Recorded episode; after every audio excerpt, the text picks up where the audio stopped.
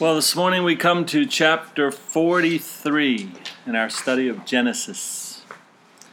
So please go ahead and open your Bibles up there. Genesis chapter 43. In chapter 42, the famine was underway in the land, and Jacob, also known as Israel, had prodded his boys to get up and do something. And we talked about that last week, how they were just kind of sitting around during this time of the famine, and Jacob said, Don't just sit there looking at each other, get up and do something. So he told them to head down to Egypt and go and buy food because he had heard that there was grain there. So they went down there, and when they got there, Joseph, of course, their brother, who, who they didn't recognize, but Joseph recognized them as his brothers, and he seized on the opportunity to try and help them. Um, however, like I said, he did not let them know who he was, but he spoke to them roughly, we're told, and he accused them of being spies. And he locked up Simeon and sent the rest of the brothers back with the food and with money to go get their youngest brother, Benjamin. But when they got there, when they got back to their homeland, their father, Israel, would not let them go back with Benjamin. So they stayed back there for a while. And that's where we'll pick up the story today in chapter 43. And it says, Now the famine was severe in the land. And it came to pass when they had eaten up the grain which they had brought from Egypt, that their father said to them, Go back, buy us a little food. So, what happens here, what we see taking place is the supplies, the food supply was running low for them. So Israel realizes that if they don't restock on the food, it won't be long before there'll be a real problem with hunger. So now he wants his boys to, to get up and go back down to Egypt again and buy some more food. And then in verse 3 But Judah spoke to him, saying, The man solemnly warned us, saying, You shall not see my face unless your brother is with you. Now remember, Joseph is the one that's being referred to there when it says, The man solemnly warned us, saying, You shall not see my face unless your brother is with you. But Joseph is the one in control of the distribution of the food down there in Egypt. So they have no choice, if they want to get some food, they have no choice but to go back and to see Joseph again. And they now have proclaimed, uh, you know, or have procrastinated, excuse me, in this matter as long as they can. Their, their food is running low now. So, but Judah steps up to his father Israel here, and he reminds his father that if they go back to Egypt, they need to take their youngest brother, Benjamin, with them. So Judah continues speaking here in verse 4, and he says, If you send our brother with us, we will go down and buy you food. But if you will not send him, we will not go down. For the man said to us, You shall not see my face unless your brother is with you. So now look, this is not a, a common thing here. This wasn't a common thing in those days for a son to defy his father in this way. But Israel needed to understand that there was nothing else that could be done to change this situation. Okay, it was what it was. And I want you to begin, though, to take notice of something here in regards to this man, Judah.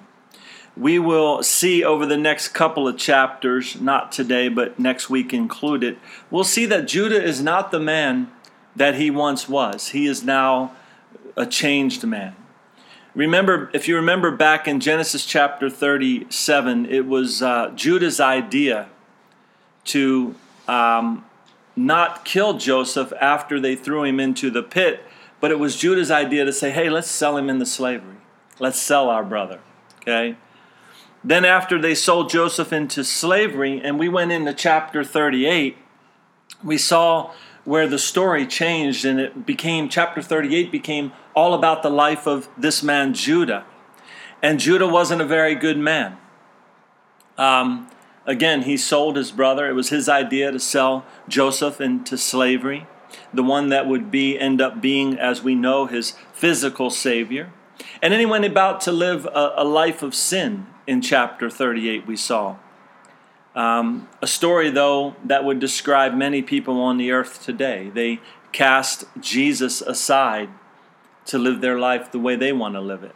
And that's the picture that was painted for us in chapter 38 in regards to this man, Judah.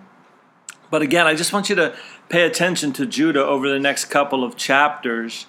Uh, and I really encourage you that maybe you could read on into chapter 44 today. But he is a changed man. Um, he is back living now near his father again, and uh, we, we will see that he will display some integrity of character.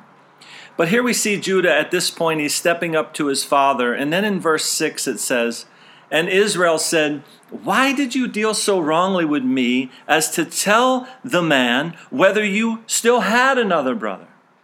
But they said, The man asked us pointedly about ourselves and our family, saying, Is your father still alive? Have you another brother? And we told him, according to these words, Could we possibly have known that he would say, Bring your brother down? Now, of course, there was a reason that Joseph knew what he knew, wasn't there? Because Joseph had insight that there was another brother, because he knew there was another brother, for it was his brother, his full brother.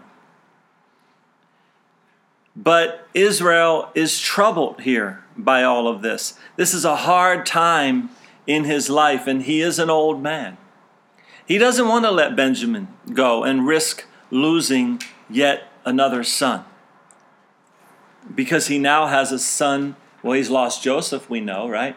But he also has a son in prison down in Egypt now, Simeon. So he doesn't want to risk this. Verse 8 Then Judah said to Israel his father, Send the lad with me, and we will arise and go, that we may live and not die, both we and you, and also our little ones. I myself will be surety for him. From my hand you shall require him. If I do not bring him back to you and set him before you, then let me bear the blame forever. For if we had not lingered, surely by now we would have returned this second time. So pause right there because you, re- you may remember that uh, last week Reuben, the eldest son, also stepped up and made kind of a, a similar plea. Reuben said to his father, we studied it last week, where he said, Kill my two sons if I do not bring him back to you. Put him in my hands, and I will bring him back to you. But the time wasn't right for that, and, and Israel didn't allow for that to happen. He didn't let them go at that time to go back down there to Egypt to, to try and get more food or to get Benjamin, really. But the time is right now, and it's Judah here that we see putting himself on the line.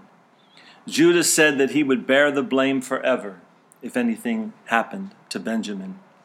And verse 11 continues and says, And their father said to them, If it must be so, then do this. So, in other words, Israel is finally to the point where he realizes there's no choice. He can't put up a fight anymore. They have to do what they have to do. And he gives them some instructions, and he says, the verse continues there, he says, Take some of the best fruits of the land in your vessels and carry down a present for the man a little balm and a little honey, spices and myrrh, pistachio nuts and almonds. So again, we saw in verse 1 where it says the famine was severe in the land. There wasn't much food left for them in regards to grain, right? Um, there was plenty of food in Egypt, and that was because of the wisdom that God had given to Joseph. But the things that we see listed here in this verse are mostly things that would grow on the trees, like pistachios and almonds and such and these roots were deeper in the ground and could probably still produce for a little while at least, whereas the famine had tore up all the other land and cracked the land and all that. But they did have a, a little bit here, but nothing that they could sustain life off of. So they decided to make a little gift out of these things and send this back down to Egypt to give to the man, the one they keep calling the man, but Israel doesn't know this is his son. And they don't know this is their brother. And he says in verse 12, Take double money in your hand, and take back in your hand the money that was returned in the mouth of your sacks. Perhaps it was an oversight. Take your brother also, and arise and go back to the man. Now, if you remember, they had been given their money back unknowingly when they took off last time. But this was probably the toughest thing that had to come out of the mouth of Israel here, telling them to go ahead and take Benjamin with them and go back to Egypt. Then in verse 14, and may God Almighty give you mercy before the man, that he may release your other brother and Benjamin. If I am bereaved, I am bereaved. So again, Israel understands that he's in a spot where there's nothing else he can do. If he loses Benjamin, he loses Benjamin. This is a time of desperation. And you know, even in our lives today, there are decisions that we have to make that aren't all that fun sometimes, especially as they pertain to doing things that have to be done, but have the possibility of unfavorable consequences when we make those choices. You know, last week I equated this famine that we're reading about here in Genesis to a spiritual famine in our day and age. And desperate times call for desperate measures. To follow Christ, you have to step up and to make a decision and to let go of the things of this world. And for many people, that's a difficult decision, right? Because maybe certain philosophies that have been ingrained in them you know, certain things about their religion or whatever it may be makes them comfortable where they are. And maybe people have grown up always looking at a life at life in a certain way, but their eyes then become open to the word of the Lord, and you find out that you need to go deeper.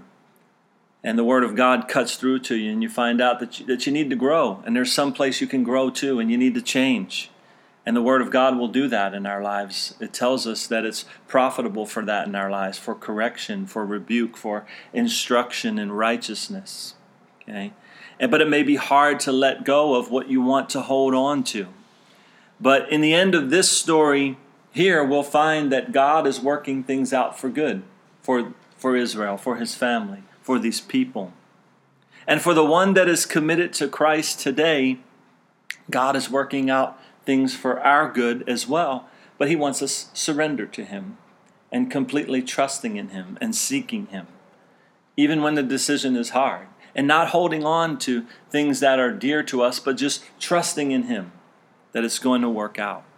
So, verse 15 says So the men took that present and Benjamin, and they took double money in their hand, and arose and went down to Egypt.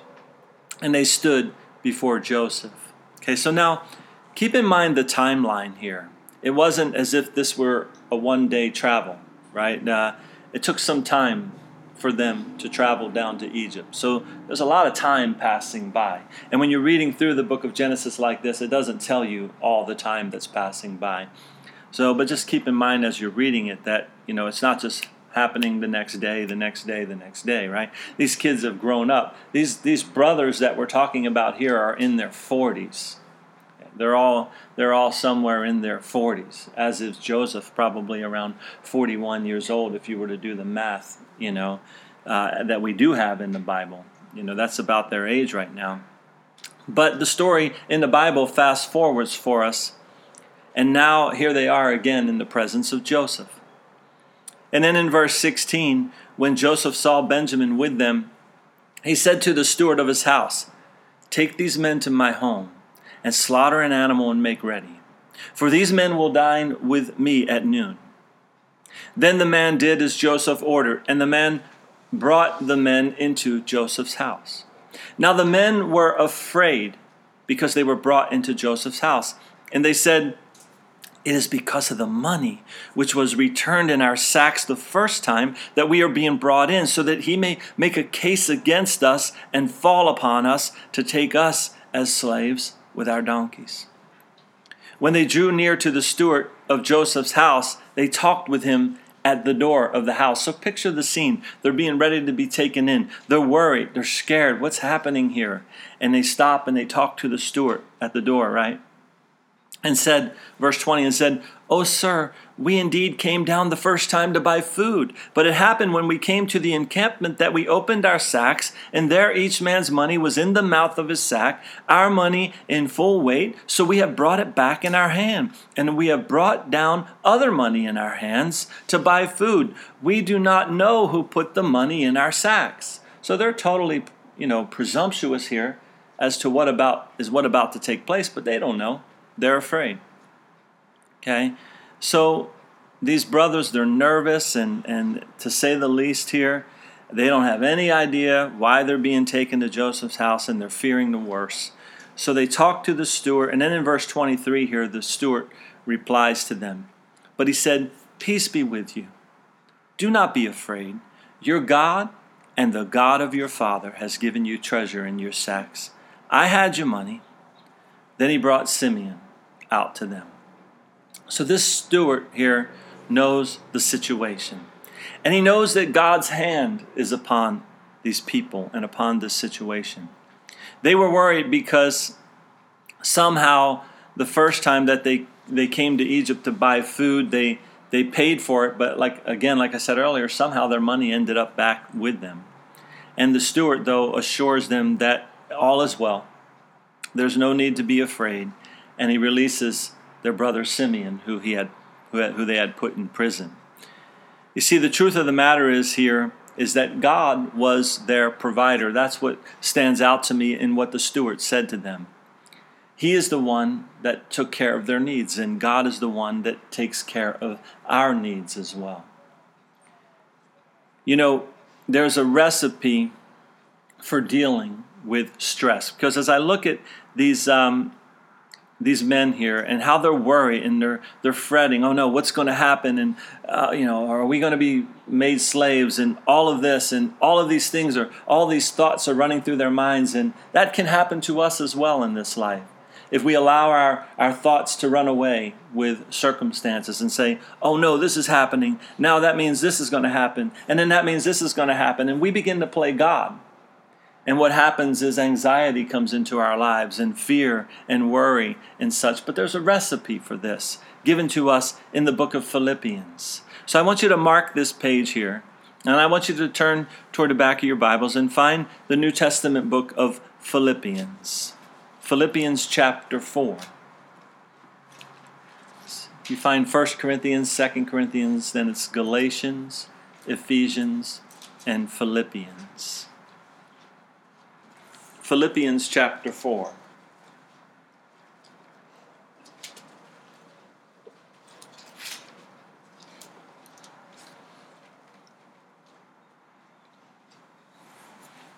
And then let's look down and start reading in verse 6. So, Philippians 4 6.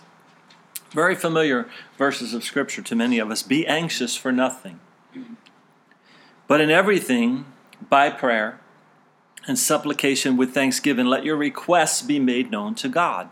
And the peace of God, which surpasses all understanding, will guard your hearts and minds through Christ Jesus. So, what we see being prescribed to us here is trusting in God. The Lord doesn't want us worrying, He wants us trusting in Him, submitting all things to Him in prayer. And while doing so, we are doing so with a thankful heart. Picture a child with their parents, and the parents have done all they can in this child's life to provide food, clothing, and shelter and such. The child really has all that they need, but they decide that they don't have all they want. They, they, they, they have all they need, but picture a little child that just says, I don't have all I want. So they go to their parents and they say, I want this. And the child acts like it's the end of the world if they don't get what they want, right? But the parent's job is not to give a child all that they want, but rather to provide the child with all that they need. And these are two different things.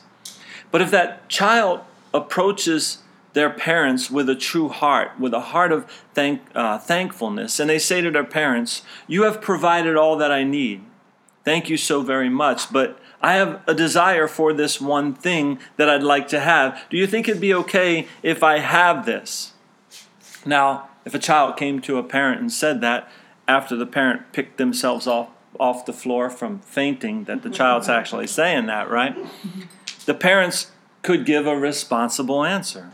But you see, the truth of the matter is is that this is what God does. He supplies all of our needs and not our greeds. And that's a big difference. And we may say, well, I'm not greedy. Well, in some way, we all are. Because we think we want things or we think we need things that we don't need. God knows our needs and He wants to supply our needs, but not our greeds. And so often we get taken away with our greeds. Okay? And if you look down in this chapter at verse 19, so staying in the same chapter and looking down at verse 19, Paul says to these Philippian believers, And my God shall supply all your need according to his riches and glory by Christ Jesus. So this is God, this is where God wants all of his children. He wants us content in Christ, right? At peace in Jesus Christ, trusting that He is working things out in our lives for our good. And this is what we are taught in this Old Testament story that we're reading, and in many Old Testament stories, really, that God's will will be done in the lives of people that are called according to His purpose, people that submit to His will. And when you come to Christ, when you surrender your all to Him, right? In other words, you have put your hand to the plow, as Jesus said, and you don't look back, and you're seeking the kingdom of God first. Then by His Spirit, He makes His home in our hearts. And then also by His Spirit, He begins to lead and to guide us through this life. But so often, our ears, the ears of our heart, are turned off to the voice of the Spirit because we're too busy focused on the things that we want and that we desire and we and we put these things in the way of what God really wants in our lives. But we have to give God our complete focus. This is what He wants, realizing that the earth is the Lord's and the fullness thereof. And we are to have a thankful heart and a contented heart, not seeking after more and more things in this world. While we're here in the New Testament, let's turn to the book of First Timothy. It's to the right of where we are now. And if you find one book that begins with the letter T, you can find them all in your Bible because they're all together. We're looking for First Timothy chapter 6.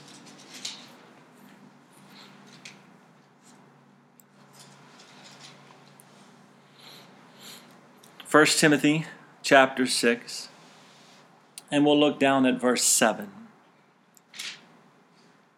For we brought nothing into this world, and it is certain we can carry nothing out. And having food and clothing, with these we shall be content. You know, there's a question, an old question that's asked that says, Have you ever seen a U Haul at a funeral? No one takes their stuff with them, right? No one takes anything with them. We brought nothing into this world, and it is certain we can carry nothing out. And having food and clothing, with these we shall be content.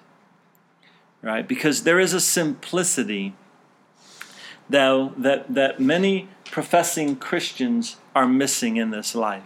And the reason they're missing that contented simplicity is because their eyes are focused on too many things in this world too many worries. When Jesus himself sat down and said, Take no thought for tomorrow, what you shall eat, what you shall wear, what you shall put on.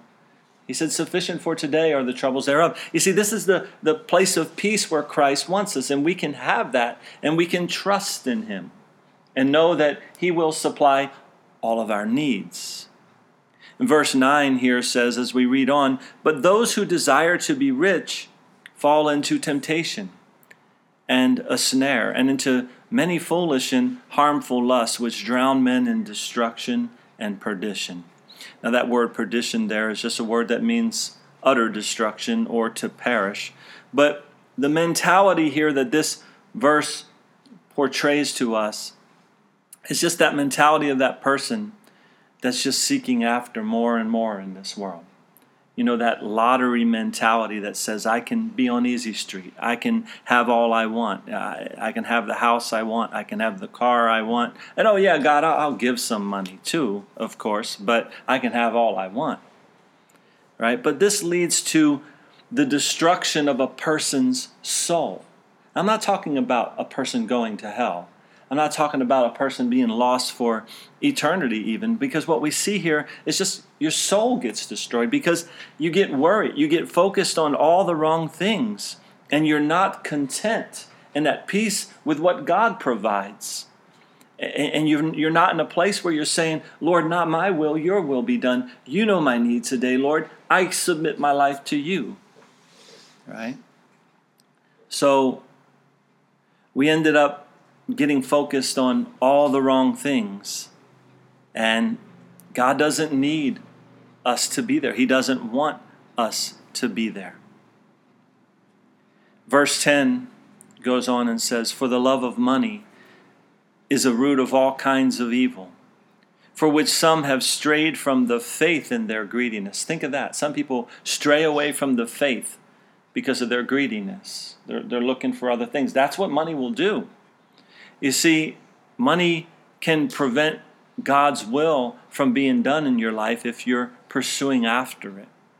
And it says, And they've pierced themselves through with many sorrows. But you, O man of God, flee these things and pursue righteousness, godliness, faith, love, patience, and gentleness.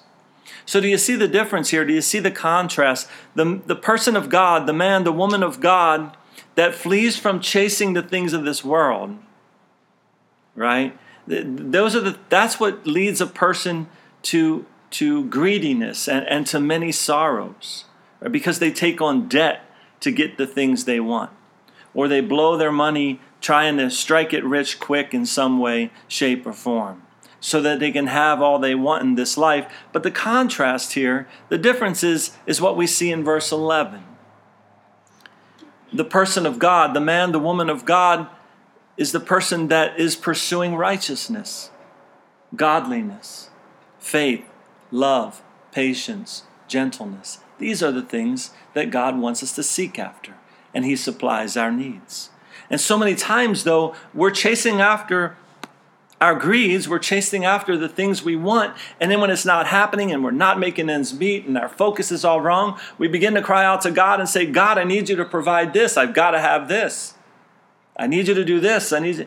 And we're stressed and we're losing our soul and we're losing our peace and we're losing our contentedness. And these things don't exist in our lives like godliness, faith, love, patience, and gentleness.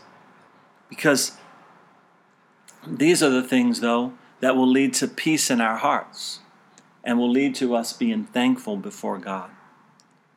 We must understand that God does not work in our lives through the things of this world. His work in our lives is an internal work. His spirit at work within us then causes us to live this external life that we now live in a very different way. Our pursuits are different. And we find contentment and we find peace and we find simplicity of while we rest in the fact that God provides. And as we flip back to Genesis, we have the full picture here. And we can learn from this story that God was doing something in the lives of these people. He was taking care of them. Okay? And we see the brothers fretting and worrying. Oh no, what's going to happen to us? We're going to be sold into slavery. They're going to take everything and, you know, all of this from us, right? But the steward was the one that reminded them that God's hand was upon their lives. The steward was the one that said, God is taking care of you, and He's given you what you need. They were worried and they were in fear, but God was providing. And back in Genesis now, chapter 43, verse 24. We'll pick up the story again. So the man brought the men into Joseph's house and gave them water, and they washed their feet, and he gave their donkeys feed.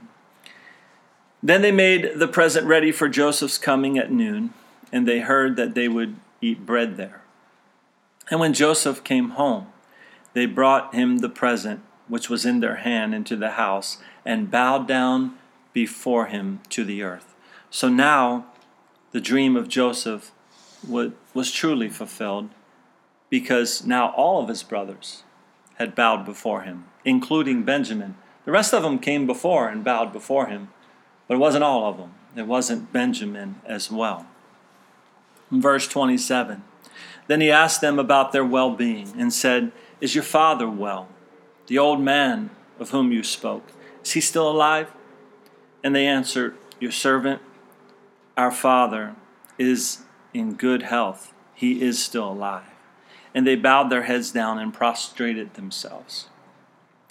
Then he lifted his eyes and he saw his brother Benjamin, his mother's son, and he said, Is this your younger brother of whom you spoke to me? And he said, God be gracious to you, my son. Now, just pause right there for a moment because this is a powerfully emotional scene that has taken place. And I'll tell you, I've always had a problem reading through this. So, reading it out loud is hard for me. this, this chapter and the next chapter. But Joseph looks at Benjamin and he just softly says to him, God be gracious to you, my son. He is saying this from a heart of love. Verse 30 Now his heart yearned for his brother. So Joseph made haste and sought somewhere to weep. And he went into his chamber and he wept there. Then he washed his face and came out and he restrained himself and said, Serve bread, serve the bread. So they, so they set him a place by himself and them by themselves, and the Egyptians who ate with him by themselves, because the Egyptians could not eat food with the Hebrews, for that is an abomination to the Egyptians. So, if you kind of want to picture the scene here, it seems uh, as if there is a head table that Joseph is sitting at, and his brothers are at a table before him. And the rest, is, and the rest of the Egyptians at the meal are sitting around at another table because they don't want to sit near these dirty sheep herding Hebrews. It's abomination to them, right? Verse 33 And they sat before him, the firstborn according to his birthright, and the youngest according to his youth. And the men looked in astonishment at one another. So the brothers here are just amazed at something that they're seeing that's taking place before their eyes.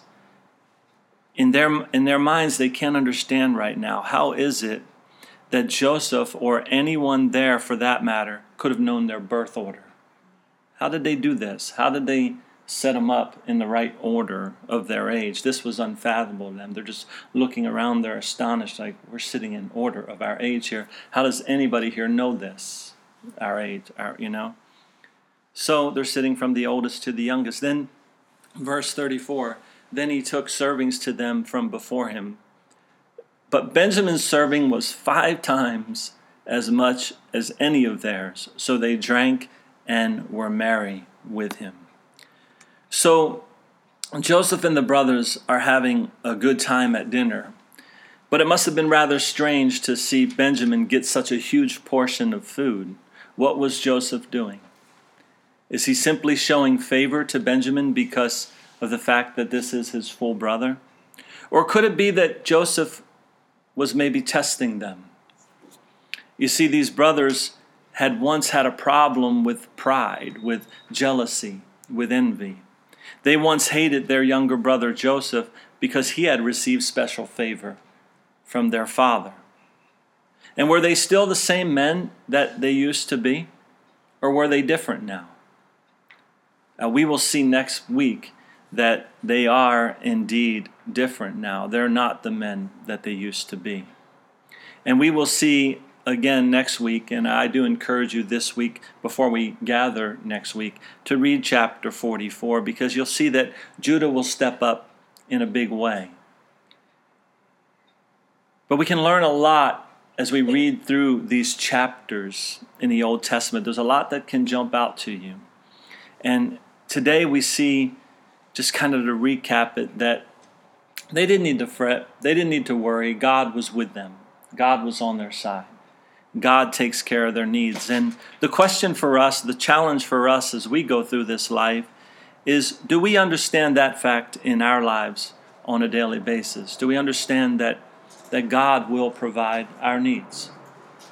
Or have we allowed ourselves to get so caught up in pursuing after other things, chasing after the things that we want, and not making our primary focus? Remember, Jesus said, Seek ye first the kingdom of God and his righteousness, and all these other things will be added to you. God knows we have need of things. Jesus said that as well.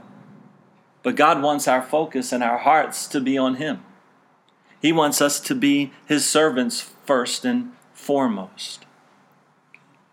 So, God is indeed working all things out for good in our lives, and that's what we can see here from this story. And we'll stop here for today and we'll go ahead and study chapter 44 next week. But let's pray. Lord God, again, we thank you for the opportunity to gather around your word, Lord. Thank you, Lord, that your word is indeed a love letter to us.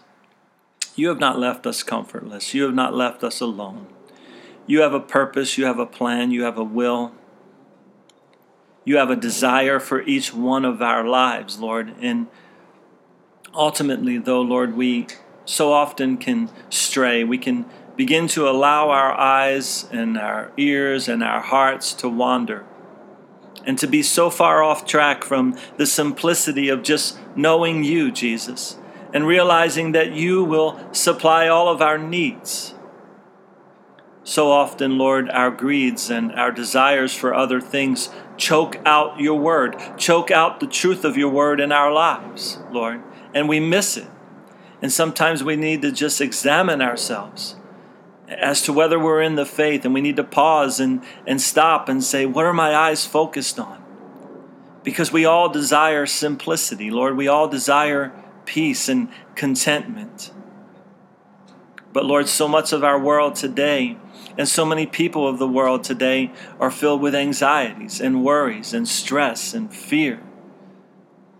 Lord, when you are not the author of any of this, any of this, and that is not your desire for us. But Lord, I pray that you will help us to turn our eyes upon you. More and more, Lord, to fix our eyes upon you and your will for our lives. God, we thank you for this day. We pray that as we go forth into a new week, your will would be done in our hearts and in our minds. In Jesus' name, amen.